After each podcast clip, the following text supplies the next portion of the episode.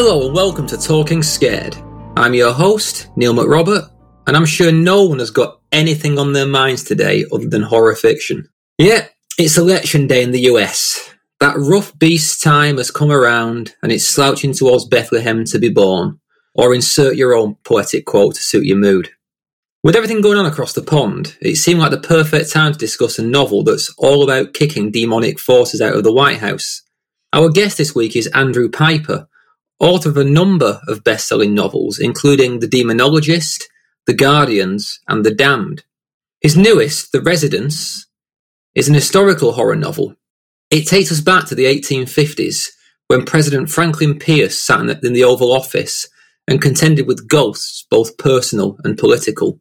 The book's great, but Andrew and I also talk a lot about the history and legend behind it. Andrew knows a great deal about the White House and its haunted past, and if you want to hear about some other, possibly less frightening ghouls that have roamed the, the West Wing previously, then keep listening. So, let's go to 1600 Pennsylvania Avenue. There is a weak man in charge, and the soul of a nation is at stake. Let's talk scared.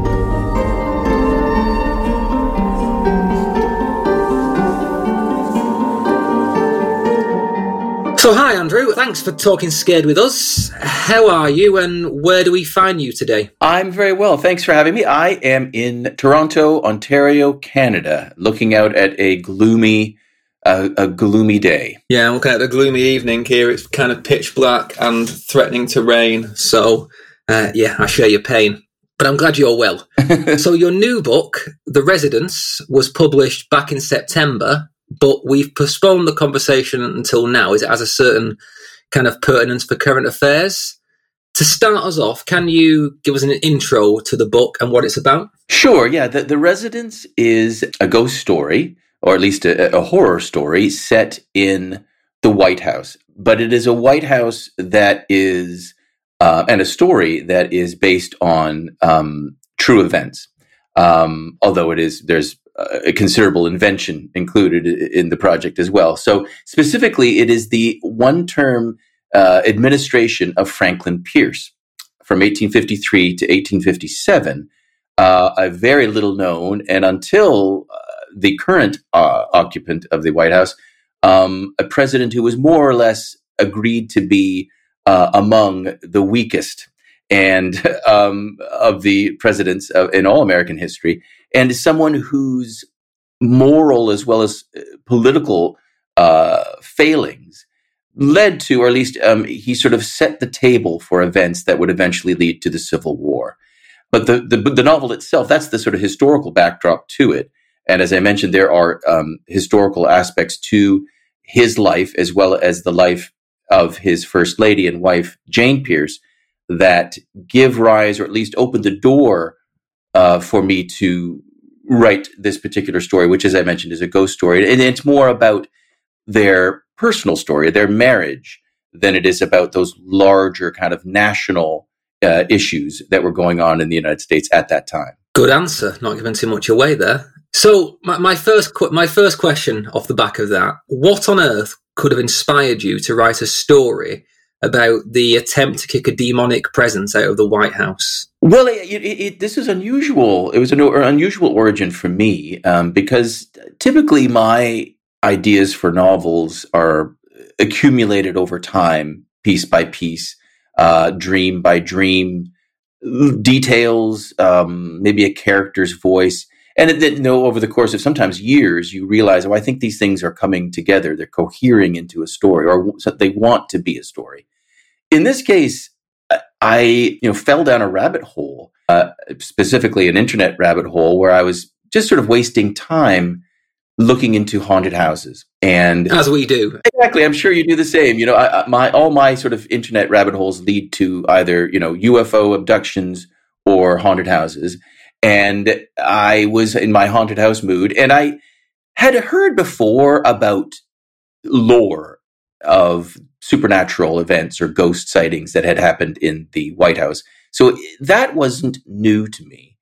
But as I dug deeper into that lore, I came upon Jane Pierce, Franklin Pierce's first lady and wife, as I mentioned, and her letters these were letters that she wrote upon moving into the White House, a place where she was very reluctant to go. She had made her husband Franklin promise her not to put his hat into the ring for the Democratic convention, which he did behind her back and won, and then went on to win the election. So she was, for those reasons, deeply uh, disappointed with her husband. But far more deeply, she was in grief uh, because in the in the days and weeks prior to the inauguration, she lost the third uh, of her three children.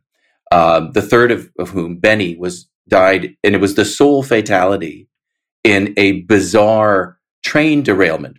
She was on the train, so was Franklin, and Benny was uh, with the, with them, and he died in this derailment. And so she is a mother who goes into the White House having lost all of her children in a place she doesn't want to be. And there she writes letters addressed to Benny, uh, her most recently deceased son, in which she pleads with him to come back to her. And according to her letters, he does. He and not I interpret the her letters to mean not in a sort of a comforting phantasmical form, but in a corporeal form that she describes him standing at the bedside and being in the room and entering the room. And as soon as I read that, I thought there's a novel here. Um, and that that was you know coming back to the beginning of my answer that was unusual for me to to sort of uh, accidentally bump into the idea for a novel because uh, it's usually far more uh, you know stretched out and tortured than that. I was going to ask why you picked Franklin Pierce as your presidential protagonist because there are so many you know presidents who were whose tenure was marked by personal tragedy that, that could have almost fit this this template um, Lincoln being one. You know, George Saunders wrote the great, you know, Lincoln in the Bardo about about his the loss of his son and the and the ghost story around that. But it seems that you actually came to this story through the first lady rather than through the president himself. That's exactly right. Yeah, I I, um, I found Jane Pierce's voice and the the facts of her loss and this appealing to her dead child to come back to her. These are very uh, to me irresistible um, gothic narrative hooks. But I, I, was additionally, you know, you mentioned Lincoln. I, I, was perhaps perversely, the deeper I got into my research and thinking about it as a novel, I was attracted to the fact that they weren't well known. That this, that the Pierces were not the Lincolns, and that you know, when you ask people, or you know, now I talk about the book a lot now that it's been published, talk about Franklin Pierce, and um, you know, most people have never heard of the guy.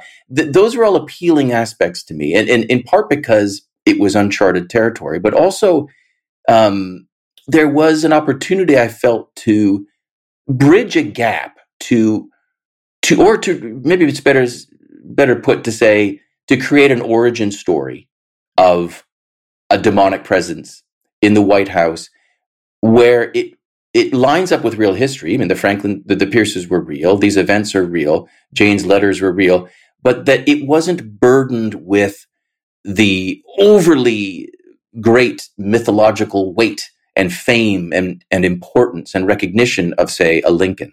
That uh, the Pierces, by virtue of their being overlooked, there was something appealing to me in that underwritten space that I, I, thought, well, no, this is a good point of entry for me. Yeah, I can see that because I, I, to be perfectly honest, had never. I, I think I'd heard the name um, Franklin Pierce, couldn't have told you anything about him whatsoever. So yeah, it was quite interesting for for me as a reader to get, to get a different slant on on American history as well. And I wonder, I mean, you are Canadian, as you say, and I, and I wonder, you know, as a Canadian, you chose to write a novel about a very tumultuous town in American history and set it in one of its most iconic institutions. Do you feel that the cultural distance was a benefit or a barrier to that? I think it was. Um, I think it was overall a benefit because it it uh, you know being a Canadian in in 2020 and a and a uh, you know a thriller horror novelist maybe additionally so there were enough steps of remove from the um, uh, the, the the weight, and for some people, I think a lot of Americans, the kind of almost pseudo religious seriousness and, and distance and reverence that is brought to the presidency and even to the White House just as a, as a building. It has an almost church like uh, place in, in, in American discourse. And so I, as a Canadian, was largely uh, protected from all of that. And that gave me a certain uh, boldness, I suppose, or, or, you know, it, it, it, I didn't feel those same kind of, that same hesitation perhaps that an American novelist might feel that, you know, asking yourself, look, am I, is this violating something? You know, am I moving into territory I'm not allowed to go? My distance allowed me to, to sort of answer that by saying, well, I don't care. Um, you know, or, or you know, I, I, guess there was a naivete that, that protected me. And, and, um, now that I think of it, it's, it's something that I think all fiction writers are wise to nurture because you know that naive no matter what your subject matter there's a certain whether it's even your own family your own relationship your own marriage your own uh, your own past there's a great utility to the the uh, innocence of just telling the story without thinking too much at all about the implications of it the potentials for giving offense.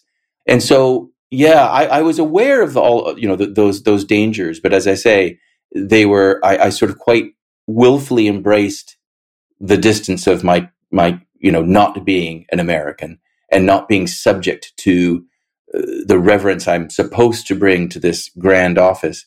I uh, I nurtured that and protected that and and and exploited that. Yeah, because it is interesting, isn't it? I, I, there aren't many buildings in the world that have the you know, that, that are fetishized in the way that, that, the White House is. I'm trying to think about the UK, where there's anywhere that would be so iconic. If you try to set a ghost story maybe in Buckingham Palace, it may have a bit of that, but probably not. The House of Commons wouldn't. I'm, I'm assuming Canada has a similar kind of, you know, dearth of of those hallowed political spaces. It, it seems to be quite an American yeah. mindset, really, to to have such reverence for this architecture. No, you, you know, you're right. I don't think there is an equivalent, at least not in in. Um, maybe there are some, you know, uh, religious structures or cathedrals, or, or I, but then now that I mention it, none come immediately to mind uh, that would be treated in the same in the same way. It's it, it's a very American. It's a very American tendency to invest that kind of radioactive mythology into a building. And they, they, you know, Americans do it in different ways in, in to, to, other things and places, and uh, the flag being one. Um, you know, the, the the the strange magical ele- you know treatment that they bring to a square of cotton is is interesting. I think unique even among other uh, patriotic mythologies and, and, cultures and nations and it's uh, there's something very curious about about that American reflex to you you see it even in the even, even in the current political debate where someone will voice a criticism of say you know of Trump. And there's a large group of thinkers or voices that respond to the criticism no matter how well founded no matter what the criticism is or the facts upon which it's based the reply often comes back saying you're offending the office of the presidency. It's, an, it's inappropriate to criticize the office of the pre- presidency, regardless of the content of the criticism. And I think that's a very, especially in a place that's supposedly, uh, you know, the seat of, of democracy, it's a very strange reflex, but it's a very deeply American one. And um, as you mentioned, yes, the White House has this position in the American mind that combines the church with the residence, the you know, the, the, the leader lives there. His family resides there. It's also where the leader works. So it is an office. The decisions are made there. Um, arguments presumably are had there um, that decide on policy, whether we, whether or not the world goes to war. And then it's also, um, it's also a, a museum. All the portraits of the previous residents hang on its walls like a, again, sort of like a Gothic mansion with the previous landowners all hung up there with their secrets, uh, you know, embedded in the, behind the portraits. And it is um, a pure symbol. Uh, you know, the people's house, it is often called, uh, ironically, uh, because, you know, you can't come within 300 yards of it now.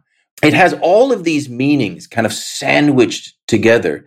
And even though it, it and it can't sustain it, I mean, it's it's a it's a strange, tottering kind of meaning within the American conversation. And unlike any other building in Washington that has a more clear purpose, the White House is asked to carry so much symbolic weight that it kind of it ultimately falls apart. That's a brilliant answer. I'd never thought about it as as those all those different things. Yeah, that is that is very true. Um, and and again about the I'm going to use the word you know fetishized again, but the the way the presidency is treated, it, it, I agree with you. It, it's such a unique thing. I mean, in the UK, we have we, we clamor over ourselves to say horrendous things about our our leaders. You know, like at the minute with the whole COVID debacle. Like, it's just no, no one can. People are queuing up to say the next nasty thing about Boris Johnson. It is a marked difference to, uh, as you say, that privileging of the, of the position rather than the, than the person in uh, in America. It, it's fascinating. You speak though about not being able to get within 300 feet of the White House. Um, did you actually go to the White House to write this novel? How was the research? Well, I, I had been um, to Washington in, in, before before I stumbled on the story, or at least my uh, uh, inspiration to write the story. Coincidentally, my wife and I um, had gone to Washington just for a, a trip, um, and so we'd done the museums and the tours, and yes, we had our picture taken in front of the White House, and so that was sort of the the research of place that I had in hand.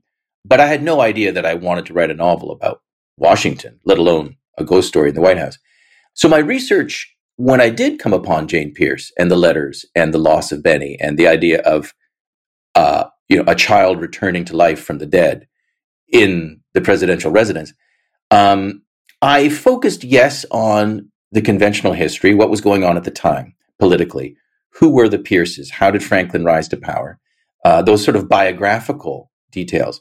But I was at least as interested and felt obliged to be at least as interested in the sociological moment that were you know that was the 1850s and specifically the rise of spiritualism in the US a time when we have an expanding the the the American empire moving west and the what turns out to be of course the very uh, enormous but but sort of private or at least secret at the time the the the Holocaust of indigenous people. So we have a very busy, very busy economy that's busy taking over the con- continent and killing thousands of people. At the same time, we have in its cities a growing population of people who are interested in talking to the dead. So there's mediums and spirit uh, readers and uh, people who conduct seances. That was a, and it was not a fringe practice. Uh, in other words, the most educated and moneyed elites in America at the time were deeply interested in, in, and involved in seeing performances of communications with the dead. And so were the Pierces, and uh, specifically Jane Pierce. And so that that aspect to me, I felt I felt was was very important to to show that that was where the country was at that time and in and maybe sort of you know through the telling of the story to i hope subtly suggest that that interest came from the cost of colonialism of taking taking over of of slavery that as a country kind of grows and expands and tells a new story and creates a mythology of heroism about itself there is rivers of blood that uh, you know sort of um, uh, come out from that delta of expansionism and I think not coincidentally comes this interest in spiritualism, of talking to the dead, of trying to maybe diminish the finality of death. The, I, I, think that uh, metaphorically, that those things coincide because America is, of course, a country that is that is built on on violence and and on and on death and on the hierarchy of of of lives over other lives it, it's no you know it's no accident that uh, it was a country that was very interested in in trying to diminish um, the guilt or at least the finality of of, of dying. So you know that's a long way of saying that that I didn't I didn't go too deep, or I very intentionally didn't go too deep in my research about American history and the lead up to the Civil War. I, I didn't want to become an a PhD in American history. I didn't think it was necessary, and I also didn't want the book to be about that. I didn't want it to become bogged down in that. It is a uh, you know it's a horror novel, and and I didn't want to lose sight, even though there is important, I think, embedded themes in the book. I wanted it to be swift and and and and never to lose sight of the intimacy of the story. I really enjoyed the way that you you kept it, as you say, about their marriage as opposed to the broader political life of the nation. but you do you do use the White House as this great metaphor for America in all its beauty and ugliness, um, and it feels like the White House provides a kind of cross section of, of American life within itself. Was that something intentional that you wanted to to get across? Very much so. Yeah, yeah. That, I think you that you've put it very well. That um, I wanted the I wanted that import of the White House as symbol to be to be conveyed through the disjunction between how the White House wanted to present itself and still does. That is, uh, this shining palace of white, the seat of democracy, the people's house, all these kind of conflating and contradictory uh, meanings. And then you go inside and it's a haunted house. You go inside and it is cold. It, it it's often damp. These are all these are all true aspects of the White of the White House up until even the 1950s when it had a massive and very necessary renovation. It's never been a very nice place to live. It's built on uh, well, it's right. It's adjacent to a swamp, a literal swamp, not a political one, although that may also be the case. It, it's uh, probably poorly positioned uh, in relation to its surrounding geography, and yes, it is. It is haunted, and I mean that, in, not just in the sense of um, it's a house that in which decisions were made that ended with uh, catastrophes, and in, in some cases, and war, but it's haunted according to the accounts and testimony and witness statements of countless people who have lived and worked there. And that, in a way, I think the idea of the, the White House's haunted house for me worked on a national basis too. That here's a country, America, you know, built on, on freedom and wealth and expansionism and boldness and invention. And then you go inside and you realize, oh, you know, as, as one comes to realize in all haunted houses, there are certain doors you shouldn't open. You shouldn't go into the basement. Uh, don't oh, you know? You can go in here, but don't open that one because uh, you know that you'll something will be revealed there. Something will jump out at you that will uh, betray the, the, the you know the rest of it.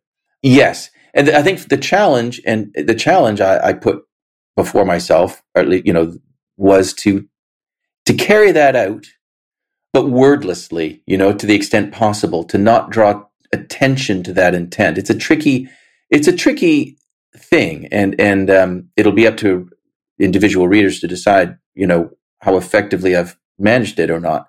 But I think this is true maybe of all novels, but in a horror novel, maybe particularly so. When you attempt to kind of have that that novel say something in addition to its scary story, its compelling kind of surface, there's a danger of the more you kind of the more ballast you attached to the you know the, the horror story that it threatens to bring the whole thing down and so one must be one must be a- attentive to that and um, it's a it's a it's a tricky thing and and i wouldn't i i come out of the experience of having written this novel having been quite I'm, I'm pleased with the result but I, w- I would say i don't see myself writing another historical fiction possibly ever Yeah, take, give, take, give yourself a break. Yeah, you know, yeah. enjoy it. That's right. When I got to the end of the book, you have quite an interesting author's note. Now, I always love author's notes. I always love the parts where you say, you know, what you got right, what you got wrong, stuff like that. But this is a particularly interesting one because you point out that um, there's there's quite a lot of of overlap between some of the supernatural goings on in, in your story and and the occasional tale from the White House. And if you don't mind, I'd like to kind of pick your brain on this a little bit and ask you some kind of specific questions because I find it really fascinating.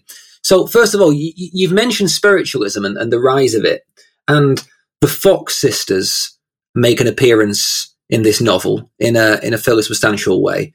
Now, for, for people who don't know, the Fox sisters were a, a pair of, of, of women from upstate New York who, as far as I'm aware, are, are considered some of the very first kind of mediums of that era, or certainly the, mo- the, the most foremost.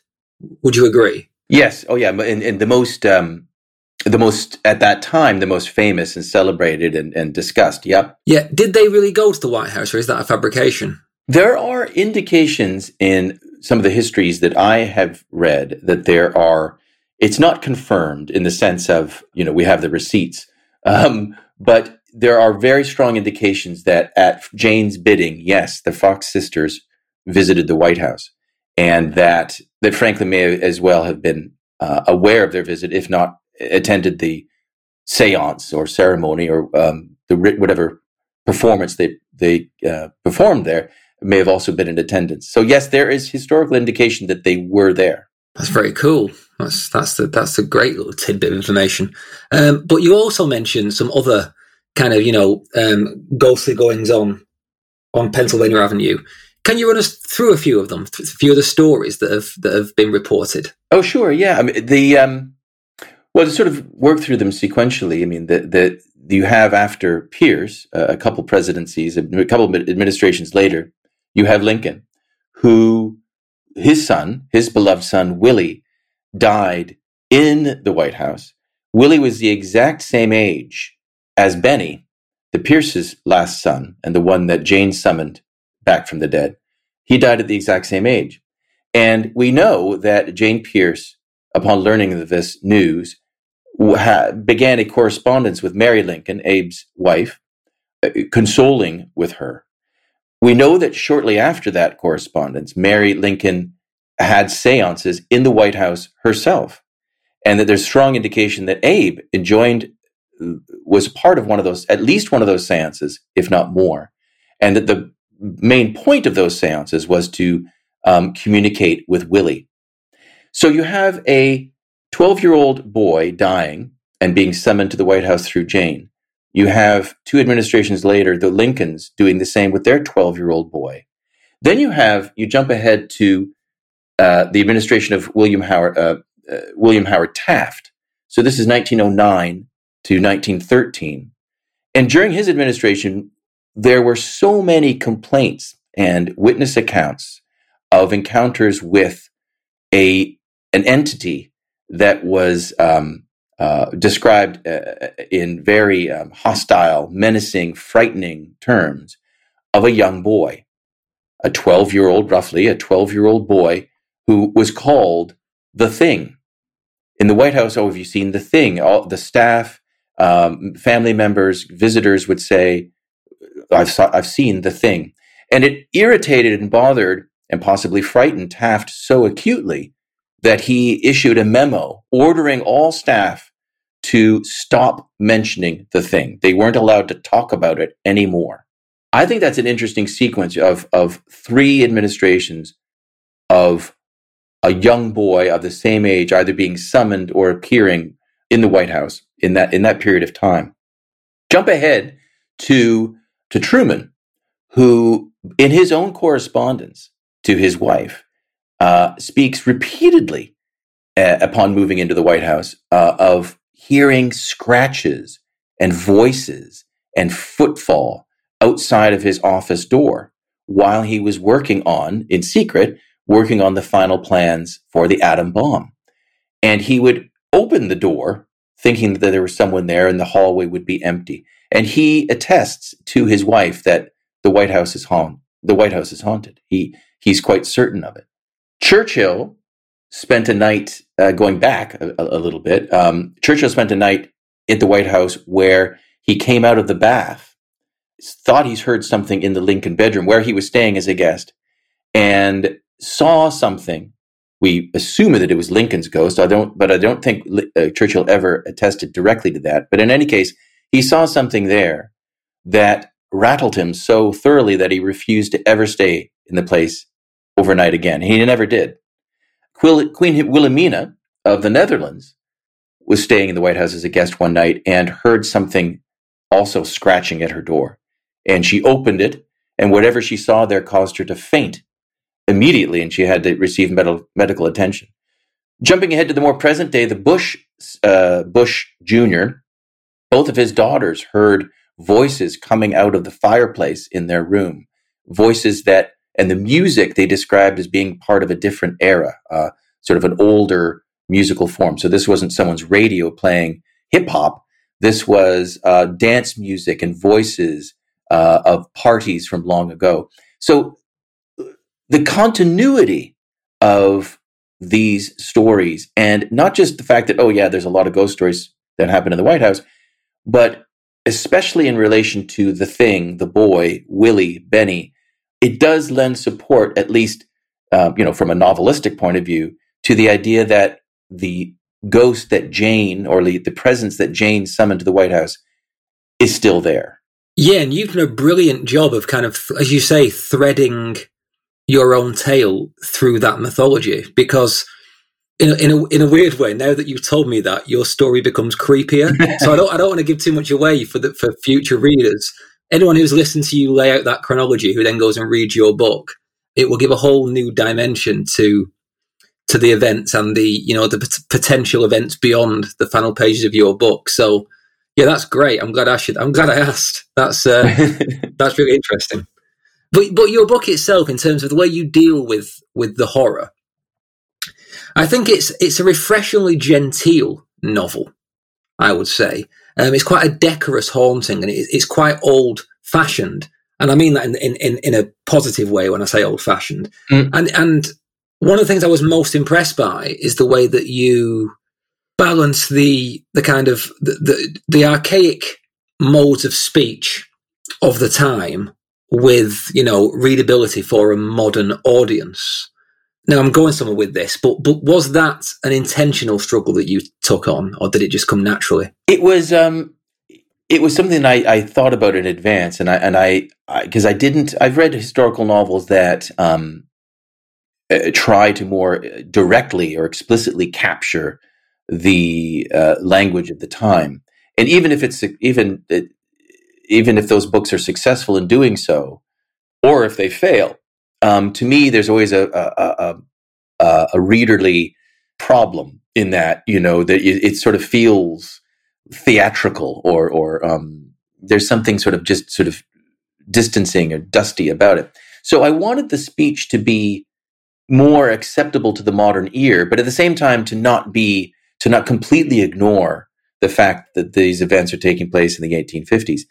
And for me, the solution was to try to write as clearly as I could, both in terms of the dialogue, but also the prose and the storytelling itself. I wanted it to be writing that was quite spare in its figurative language, and that on the occasions that I did use uh, metaphor, that it would be very only the best could stay. You know, all, all the you know all the um, I killed a lot of darlings and and, uh, and very willfully so to try to create a prose um, that was as, as, as clear as I could, and I I hoped that through that clarity, I would capture the the time that it would have a historical aspect, not through you know, well, this is a word that they used at that time and, and, in sort of attempting to mimic, but that I would achieve its sort of historical veracity through, again, just a, a clearness of, of voice. And it's, I think that effort was part of the, you know, the result that this is of all my 10 novels, it's the shortest. You know, it get, it's, it, um, there's, I don't sort of allow it to wallow in scene making. I wanted it to be brisk and clear. And again, through that, hopefully that would be a, a, a way of transporting the reader to a different time. Yeah, that's interesting. And, and it, it did actually leave the book quite fast paced, as you say. You don't get bogged down in too much. I, I read the entire thing inside 24 hours, which is, is, is quite rare for me. So it does move at a fair clip, despite the fact that you are dispensing with this, you know, historical detail and setting the scene and all that kind of stuff. So yeah, it, it definitely works. But I think the reason I brought up kind of the genteel nature of it is because there is one scene which for me really kind of jarred me, but in a, in a very good way, in a very very horrifying way. And there's one scene of of quite you know perverse kind of sexual terror. Uh, in case I'm, I'm, not being clear, it's the the part with the the toy soldier, mm-hmm. and that for me was like uh, you know couched in a novel that was so of its time and so mannered. I found it re- really quite shocking. What was your thinking behind including that scene? Well, I'm pleased to hear you say that because it's it's um um it's a it's a sequence that I'm most probably pleased with from a sheer kind of technical point of view in the book because Jane was so grief stricken and so angry um, with Franklin. She essentially for the entire time that that Pierce was president refused to participate in any of the social teas and meetings and and and and um, dinners that a first lady would otherwise be obliged to attend. She instead brought in a substitute, which was a practice that was not uncommon among political American political uh, leaders of that time, presidents as well as perhaps senators uh, and others, where a substitute was typically a woman who would act as a stand-in wife for either for bachelors who didn't have a wife, but it was required or at least expected of them to bring a woman to these events, or for husbands whose wives were ill or indisposed. And so, in the case of Jane, she selected her own substitute, Abby, her a cousin, a long a childhood family friend, and a woman who was often described as being a lot like Jane in appearance. And so, for me, when I read that and, and thought about strangeness of, that situation. You know, here's a woman who brings in her own replacement, who socializes with her husband, who is a more lively, healthy, outgoing, pleasing version of herself. That for me was an invitation to kind of play with and explore not just that sexual tension, but what what sort of you know what kind of sexual experience that someone like Franklin or, or you know men of that time would have had. You know, they, this was still a time when, um, you know, people got married young. They typically stayed married to the same person all of their lives. This is and they died younger than we do.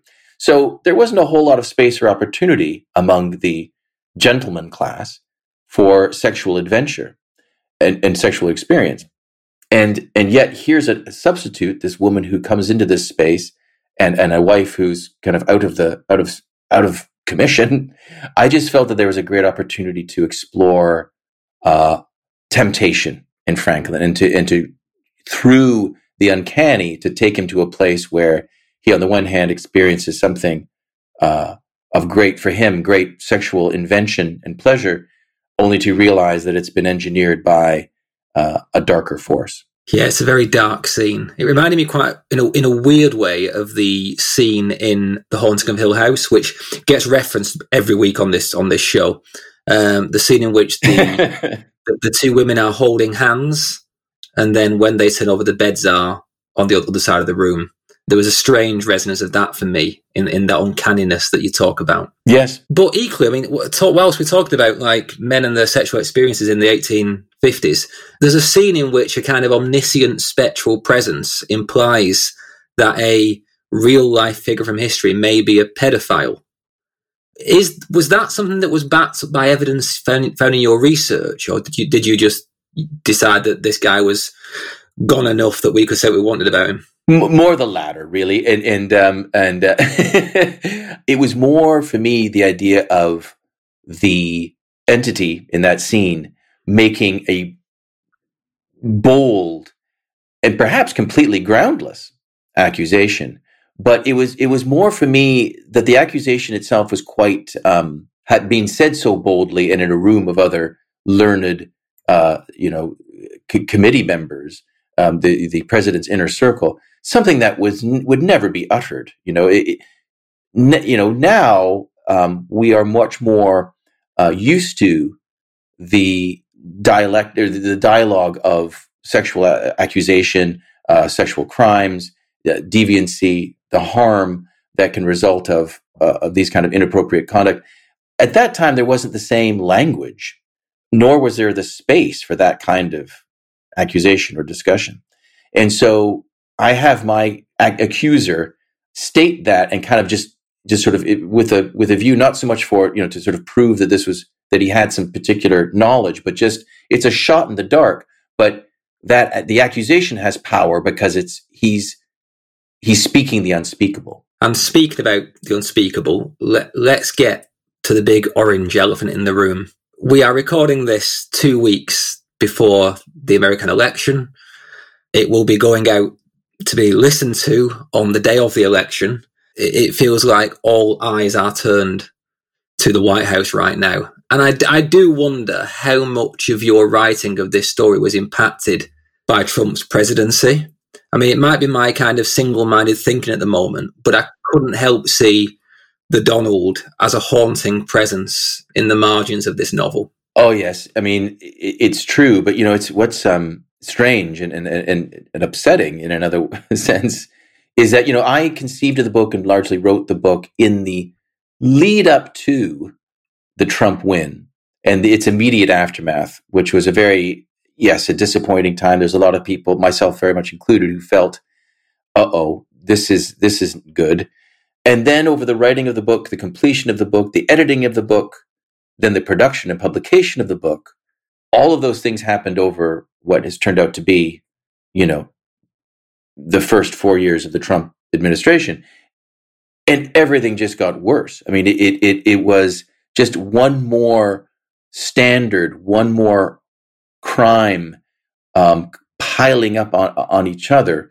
And it just sort of, it, it's an interesting to me, the novel is works at a personal level, perhaps as a kind of time capsule of how I thought, well, look, here's a really good time to write a horror story about the White House in which it's kind of an origin story for a demon that lives there and remains there today, as sort of a reminder of the potential for evil to find a way in through the morally vulnerable or for the com- through the complicit through someone like Donald Trump who is a a profoundly morally weak man, a man who is just very ripe for uh, you know de- demonic manipulation. And yet, I sort of thought, well, you know, maybe this is this this is a, maybe a bold claim. This is a have I gone too far? And in the period of three and a half years, I've I've, I've I haven't gone far enough. Uh, uh so so rapidly the you know the the metaphorical import of the residents as White House as you know demonic residents is it's kind of left that left that in the rearview mirror, and um, and it's all become very real. People talk about. I remember after 9-11, you know, in a similar sense, people would often refer to it as, "Oh, it felt like a movie. It felt like watching a movie." And I think what people were meaning, I think we're we're talking about the same thing now with you know with Trump. You know, it feel feels like a TV show. And I think what people are saying when they say that isn't so much that they're trying to treat very serious things in an unserious way. I think they're saying it because it feels so unreal, you know, that, that there's, here's real events, but they're violating the rules of what ought to be allowed within reality. And so it's moving into fiction. It's moving into the fantastical. And in the case of, I think, Donald Trump, to my mind, I probably yours too, because we're interested in this genre, it's moving into horror the Trump administration is a horror story. And that's not so much a, an interpretation or or I'm not saying you could you could write a fiction about the Trump administration that treated it as though it's a horror story. It is a horror story. That took me by surprise. Yeah, I mean, it's, it's not an original thought in horror circles to say that Trump is a living embodiment of of Stephen King's The Dead Zone. Mm. You know that that's been said many a time, and and Martin Sheen's performance in that film, when you watch it now, is is is a whole different level of terrifying because we're seeing it on BBC News every day. I'll be up all night tonight watching and, and hoping. But there is a beautiful moment late in your book, and it's during an attempted exorcism when Franklin Pierce he they're trying to get rid of this demon and he talks about you know summoning the power of millions and how the White House is the people's house and quote, it's the people that will cast you from it. And, and that reads like a real celebration of the kind of very democratic principles that are currently under attack. I've got to ask, was that added in more recently, perhaps, as a direct address to what's going on, or is it just really pressing? No, I, I sort of felt that history constrained me with, with Franklin because I, you know, I couldn't have Franklin completely become an, uh, an abolitionist. I couldn't have him someone who could, you know, took, you know, through this experience, he found the moral courage to try to turn the country around, to do the right thing, because he didn't. Um, we know from the historical record that he didn't. But through the story, through this, through the fictional story of a demon in the White House, as you've mentioned, that uh, he and Jane and a few of the other characters attempt to exorcise from the house and thus from the country. I use that idea of Franklin kind of calling upon these ideas, these ideas of America that he would have been brought up with, that I think all Americans are brought up with. But what's, I think, you know, not to give away too much, I think what's, what I thought was important was that that attempt at exorcism would fail. That hmm. the magic that he cites, you know, this is, it's in the name of people that I drive you out. The demon laughs. The demon laughs at that. And, you know, I think about today, this day, this election day, um, you know, the idea of whatever the outcome, the idea of the people driving out e- you know evil through a gesture, a vote, uh, you know, signing a petition. It's a distraction from the ongoing prevalence of dark practices in in the United States. It, and it shows, I think, you know, when Franklin makes that appeal, it shows, yes, it's a moment of courage, but it's also, it reveals his boyish naivete that this, you know, summoning these magic words will be enough. And of course, yeah, it, it, it sadly is not. No. Well, still, fingers, eyes, and toes crossed for tonight, even if it is just a gesture. Absolutely. Well, that's a good place to leave it. If you don't mind just quickly answering my rapid fire four questions that I ask each of my guests. Sure. First thing that comes to mind, that's what I always want. Question one What was your gateway to horror? I would say Stephen King's Salem's Lot. That that just scared the hell out of me. And I remember my mother, who was very liberal about what she let me read, but uh, she confiscated that book because it was it was just freaking me out so badly. And of course, I bought another copy and finished it. But that was uh, because it was, and I think as well, it was set in a small town that reminded me of my small town. It felt like this could happen in the very reality I was living in. So that was uh, I've never looked back from that. I've, got a friend who still cannot sleep with the windows open. window genuinely can't. Thirty-five-year-old man has to sleep with the window shut, with the curtain shut.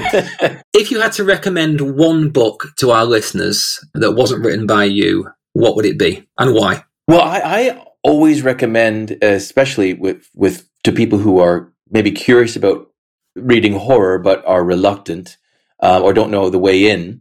I recommend Come Closer by Sara Gran. It's a short novel about a woman who may or may not, step by step, becoming possessed by a demon. So here we go, demons again. But uh, it's a mm-hmm. wonderful novel, short, sweet, scary as hell, and funny too. Uh, Come Closer.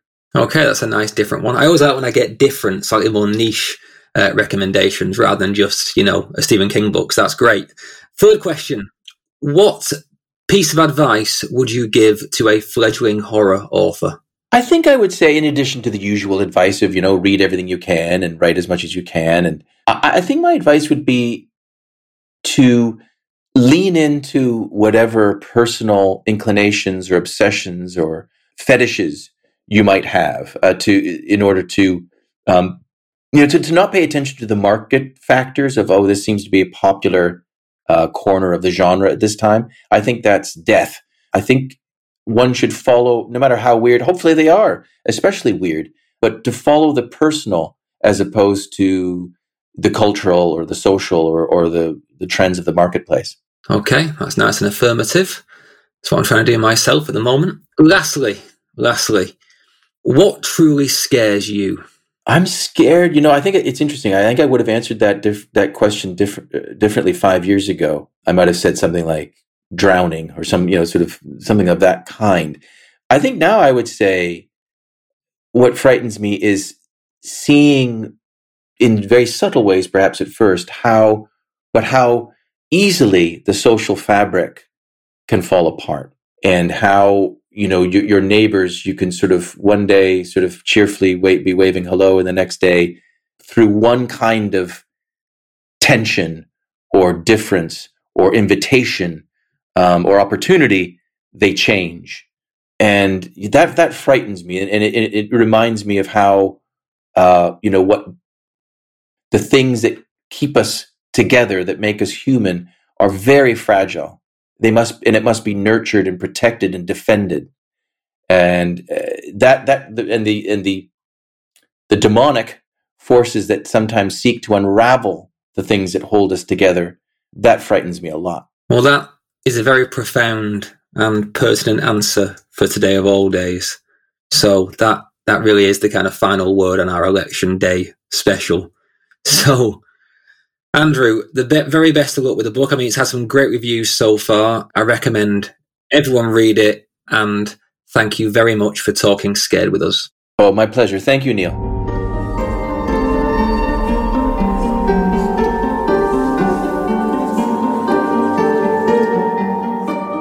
So I really enjoyed that chat with Andrew. I especially liked his knowledge of White House hauntings over the years. I recommend The Residence to anyone who likes historical fiction or horror or the bit where the Venn diagram overlaps. Um, it's a really satisfyingly put together book that creates its own mythos. But really, how are you all feeling today? I know that I've got listeners from all over the US, in, in blue states and red states alike. And I just sincerely hope that you're all well, that you all got the chance to vote, and that whatever happens, it happens peacefully. I've not exactly hidden my feelings on Donald Trump, and I'll be watching the coverage all night from across the Atlantic in, in fits of terror and optimism. But most of all, I just hope that democracy gets its day. It, it feels like, most of all, that this election is a referendum on the kind of politics we want going forwards. A return to seriousness, responsibility, and respect would be nice, regardless of who it's from. Anyway, okay, apologies for that awkward spasm of earnestness. It doesn't come naturally to us Brits. Um, if you are up all night watching the news like me, then say hi on Twitter. As ever, you can find me at Talk Scared Pod, where you'll no doubt find me spewing bile into the ether for most of the evening. Rage is always more fun when it's shared, so do join in.